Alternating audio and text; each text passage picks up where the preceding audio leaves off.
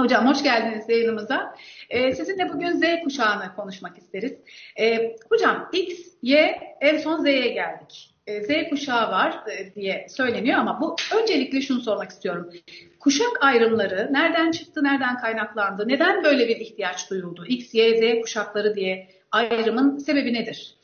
Bunun e, sebebi genellikle e, kuşakların e, incelediğimiz zaman yani bir, e, bununla ilgili yani insanlık tarihinde bu kadar hızlı ve yoğun kuşak e, farklılıkları oluşmamıştı.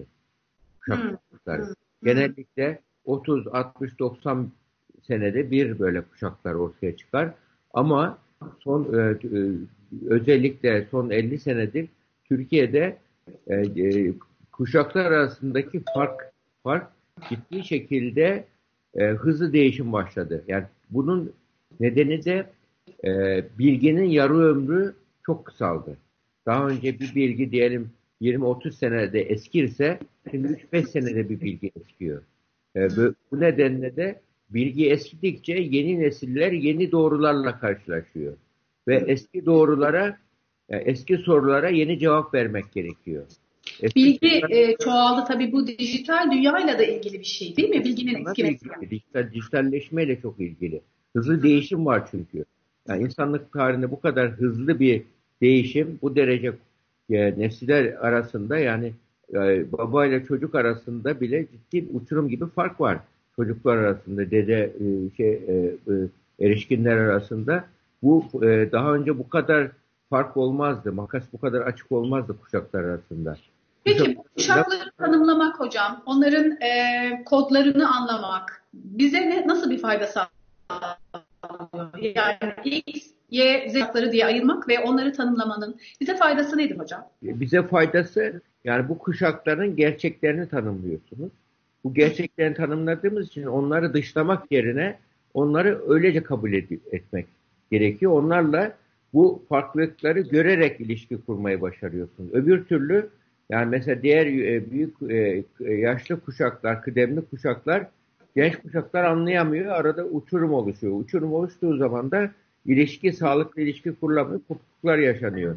Yani bu kuşak çatışması insanlık tarihinde Mısır tabletlerin, e, Hitit tabletlerinde var.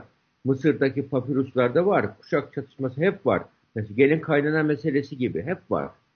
Ama bu derece yoğun ve sıkı e, böyle e, e, çok gündeme gelmesi bu dijital çağının daha doğrusu dijitalden önce iletişim iletişimin hızlı ve yoğun olmasına bağlı bu.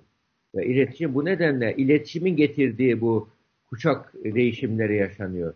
Bu nedenle bu e, şu andaki dijital nesle e, yerli e, ileri kuşaklara göçmen deniyor biliyorsunuz. Yani o derece fark var arada.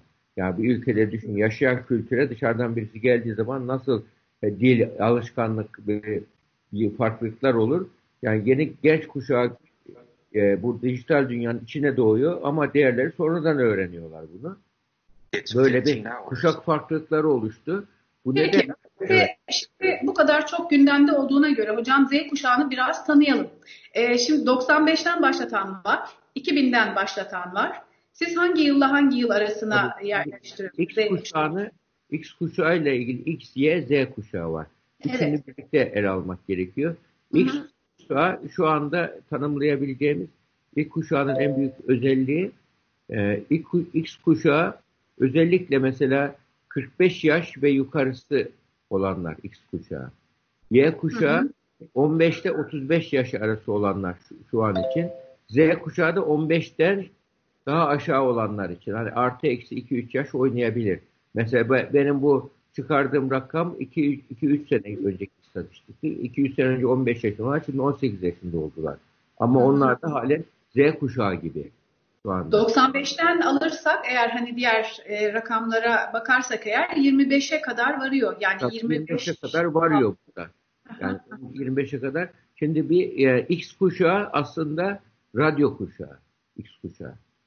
Yani radyonun e, yaygınlaştığı zamanda X kuşağı en dünyayla radyoyla irtibat kuran kuşak X kuşağı. Yani bu böyle daha kolay akılda kalır. Ondan sonra dünyayı da tele, e, böyle irtibat kuran diğer kuşak televizyon kuşağı.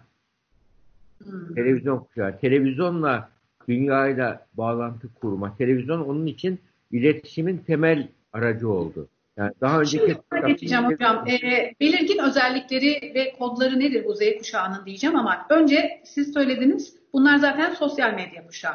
Tabii. Sosyal medya kuşağı. Başka teknolojide, teknolojide temasa göre sınıflandırdık burada. Hı hı. Birisi teknolojide temas televizyon vardı. Radyo vardı. Televizyon vardı. Şimdi dijital dünya. Sosyal medya, hı. dijital nesil. Yani nesil dijital nesil şu anda. Dijital nesil. Daha önceki televizyon nesli dijital nesil değildi. Bu nesil dijitalleşmiş bir nesil. Şimdi e, bu e, bu nedenle Z kuşağı hepsinden farklı. Z kuşağını anlamakta diğer kuşaklar bu yönden ciddi zorluk yaşıyorlar. Yani bir özellik dediğim teknolojiye temas, iletişim biçimleri farkları var. Diğer bir özellikleri mesela örgütsel bağlılık yapıları X kuşağın daha yüksek. Dayanışma, paylaşma. Y kuşağın daha zayıf. E, Z kuşağının hiç yok gibi bir şey. Örgütlenme. Mesela şu anda Z Bu Trump örneğini verdim ya size az önce. Kusura bakmayın e, sözünüzü evet. kestim ama e, örgütlenmesi en zayıf olan Z kuşağıysa bu Trump mitinginde e, örgütlenenler Z kuşağı özelliği göstermemiş oluyorlar. Yani şu anda tabii buradaki örgütlenmek e, onların mesela o onlar örgütlenirler ama birbirlerini hiç tanımazlar. Liseli aşıklar gibi. Evet zaten işte bir uygulama üzerinden örgütlenmişler. Aralarında böyle sürdürülebilir bir örgütlenme yap, yapmazlar. O hmm. an yaparlar dağılırlar. Amaçları yoktur çünkü. Belki işlevsel diyeceğim ama tam karşılayacak mı bilmiyorum. Yani o anki amaç için bir araya gelip dağılan bir... Dağılır, tabii. Yani böyle örgütlenip işte bir me mekanizma oluşturup, hiyerarşi oluşturup yani, yani bir sürekli devamlılık arz etmezler. Çünkü sebat ed edemiyorlar bu kuşak. Bir amaç belirleme, sebat etme özellikleri yok. Bununla ilgili Manchester City Üniversitesi'nin BBC ile yaptığı bir çalışma var. Ee, 2018'de bu e, Manchester City Üniversitesi'nin çalışması yayınlandı. Yalnızlık çalışması. Yalnızlık çalışması enteresan. E, 16-24 yaş arası çocuk gençlerde yalnızlık oranı 16-24 yüzde 40.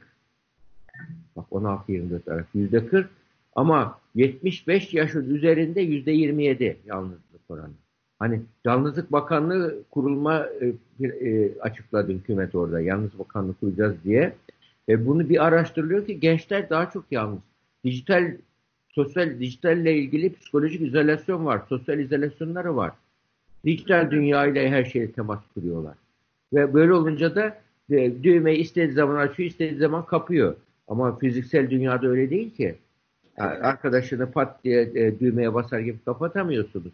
Ve böyle olunca kalıcı sosyal bağlar oluşmuyor. Aile bağları oluşmuyor. Mesela bu, bu nesil şöyle diyor. Ben diyor niye diyor evleneyim ki? Evlilik aile bağıdır diyor. Hmm. Bir söylediği başka bir şey daha var. Ne diyor ben 10 sene 20 sene bir ev alıp da borca gireyim diyor. Ve yani bu bunları gereksiz görüyor. Böyle bir nesil geliyor. istemiyor. Herhangi bir şekilde bir bağlılık Böyle bir, bu neslin şöyle bir iddiası var. Diyor ki dini, milli, ideolojik aidiyetlere ne gerek var diyor. Hmm. Yani ciddi. Çevreden de daha iyi, küresel ısınmayla daha çok ilgileniyor. Yani böyle bir e, kuşak var şu anda. Yani yeşile duyarlı bir kuşak var. Yani bu kuşağı anlamazsak bu kuşak bu kuşağı anlamayan politikacılar e, tarihin çöp sepetine gidecekler onu söylüyorum. Çok önemli bir şey söylüyorsunuz hocam. Bu kuşağı anlamak, yönetmek, e, işverenler açısından da mesela önemli. Yine söylediğiniz gibi politikacılar açısından önemli. Aileler açısından çok daha hayati bir öneme sahip tabii. tabii. Yani nasıl yönetmeli, yönlendirmeli, nasıl ilişki kurmalı bu kuşakla? Tabii bu, bu kuşakla ilişki kurmak için kuşağın özelliklerini bilmekle ilgili. Yani bu kuşağın doğrularla diğer kuşağın doğruları farklı. Mesela bunlar örgütlenme e, şeyi bile farklı mesela biraz dedim. Başka bir yönü mesela özgüven ve konforculuk yönünden daha yüksekler X kuşağına göre. Konforculuk ve özgüven yani ben yaparım, ben bilirim, ben başarırım konusunda bir e, özgüvenleri var. Pek çoğu da yapay bir özgüven. Konforculuk var mesela. Konfor, konfortist bu kuşak. Böyle emek vermeden, yorulmadan elde etmek isteyen bir kuşak. Çünkü birçok şeyi kolay elde etti. Şimdi anladığım kadarıyla özelliklerini iyi bilmek lazım, yönlendirmek, yönetmek için diyorsunuz. Tabii onları öyle kabul etmek de çok zor anladığım kadarıyla bu saydığınız özellikler dolayısıyla. Tabii. Yani Ya bu yönetmek zor ama yani- imkansız değil. Bak dijital nesil sevimli bir nesil. Hı hı. Sevimli bir nesil. Yani onları onlarla eğer e, onların dilini yakalarsanız çok güzel onları olumluya yönlendirebilirsiniz. Ama dilini yakalayamazsanız sizin zıttınız ters kimlik geliştiriyorlar.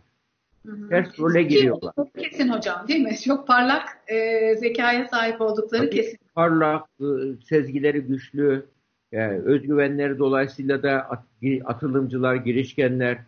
Hı hı. Yani nedenle bu, bu gençleri biz karşımıza alıp düzeltmek yerine, buyurgan yaklaşmak yerine bu, bu nesillere emir vermek, buyurgan yaklaştığımız zaman o nesli kaybederiz. Karşı şeye geç, ters role girerler.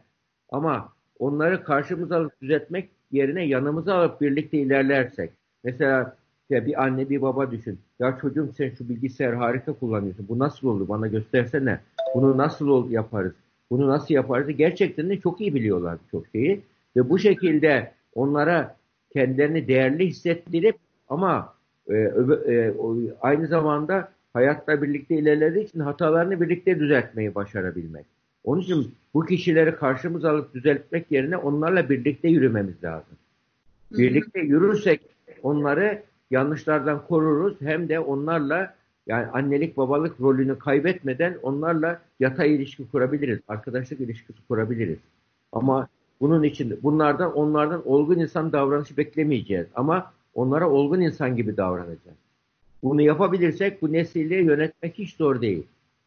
Evet. Aslında her zaman olduğu gibi yetişkin taraf biz olduğumuzu unutmayacağız değil mi hocam? Tutacağız ama onlarla yani arkadaş ilişkisi kuramazsak bu nesli kaybederiz. Bazıları karşı çıkıyor bu benim söylediğime. Yani babayla çocuk nasıl arkadaş olur ya diyor. Anneyle kız çocuk nasıl arkadaş olur? Arkadaşlık olmaz. Baba babalığını yapacak. Anne hayır arkadaş geçti o dönem. Yani şu anda baba babalığın baba rolünü kaybetmeyecek ama çocuğu da yatay ilişki kuracak. Çünkü her e, yeni yetişen nesil bizden daha becerikli, daha iyi. Ondan da öğreneceğimiz şeyler var. Onun için onlara biz e, onlara e, gerçekten e, böyle e, e, değerlerini ve orijinalliklerini hissettiğimizi hissettirmemiz lazım onlara. Bunu yaptığımız zaman o zaman kendilerine aidiyet duygusu gelişiyor aileye. Yoksa aidiyet duygusu gelişmiyor çocukta.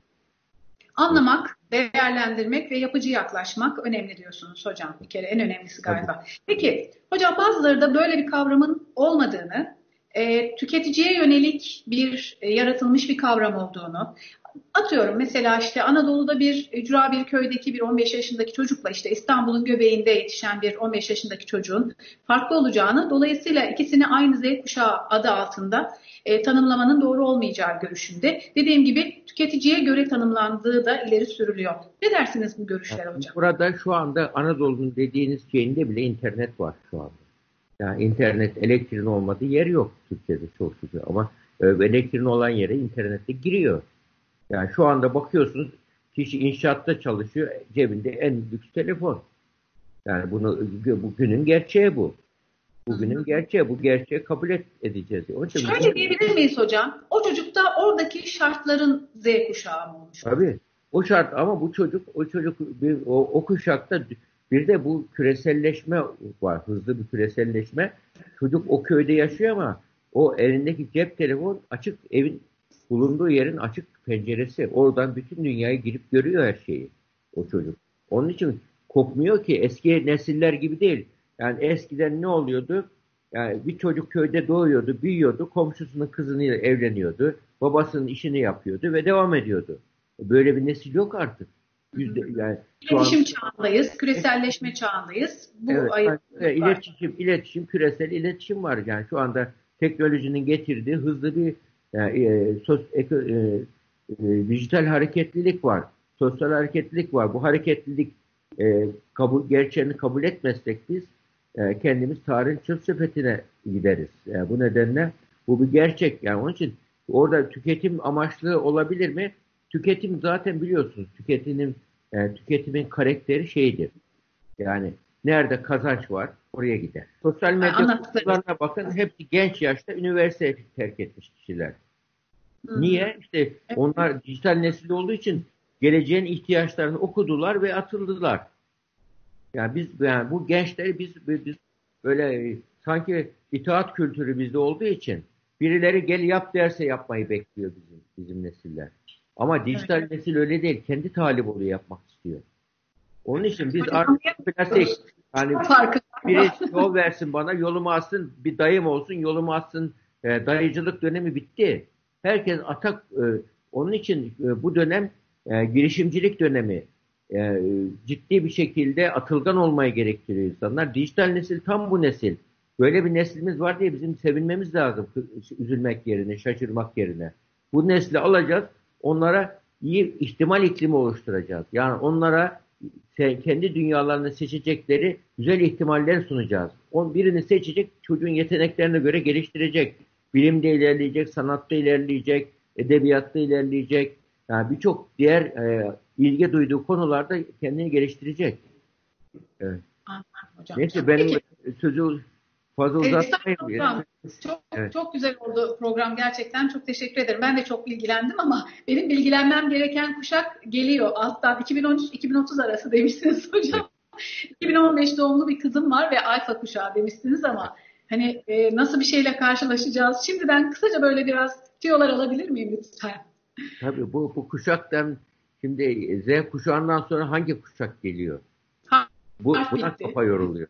Z yani yeni kuşak şu andaki dijital kuşak, sosyal medya kuşağının üzerinde e, ne gibi fark olacak? Çünkü çok ciddi farklar oluyor. Bununla Ben de ilgili düşündüm hocam. Yani bunun üzerine ne, ne olabilir? Alfa kuşağı hani bu dijitaldir, işte sosyal medyadır daha ne olabilir diye düşündüm. Evet.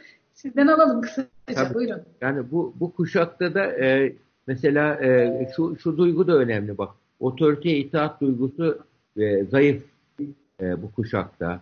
Sonra e, ahlaki normları önemseme zayıf.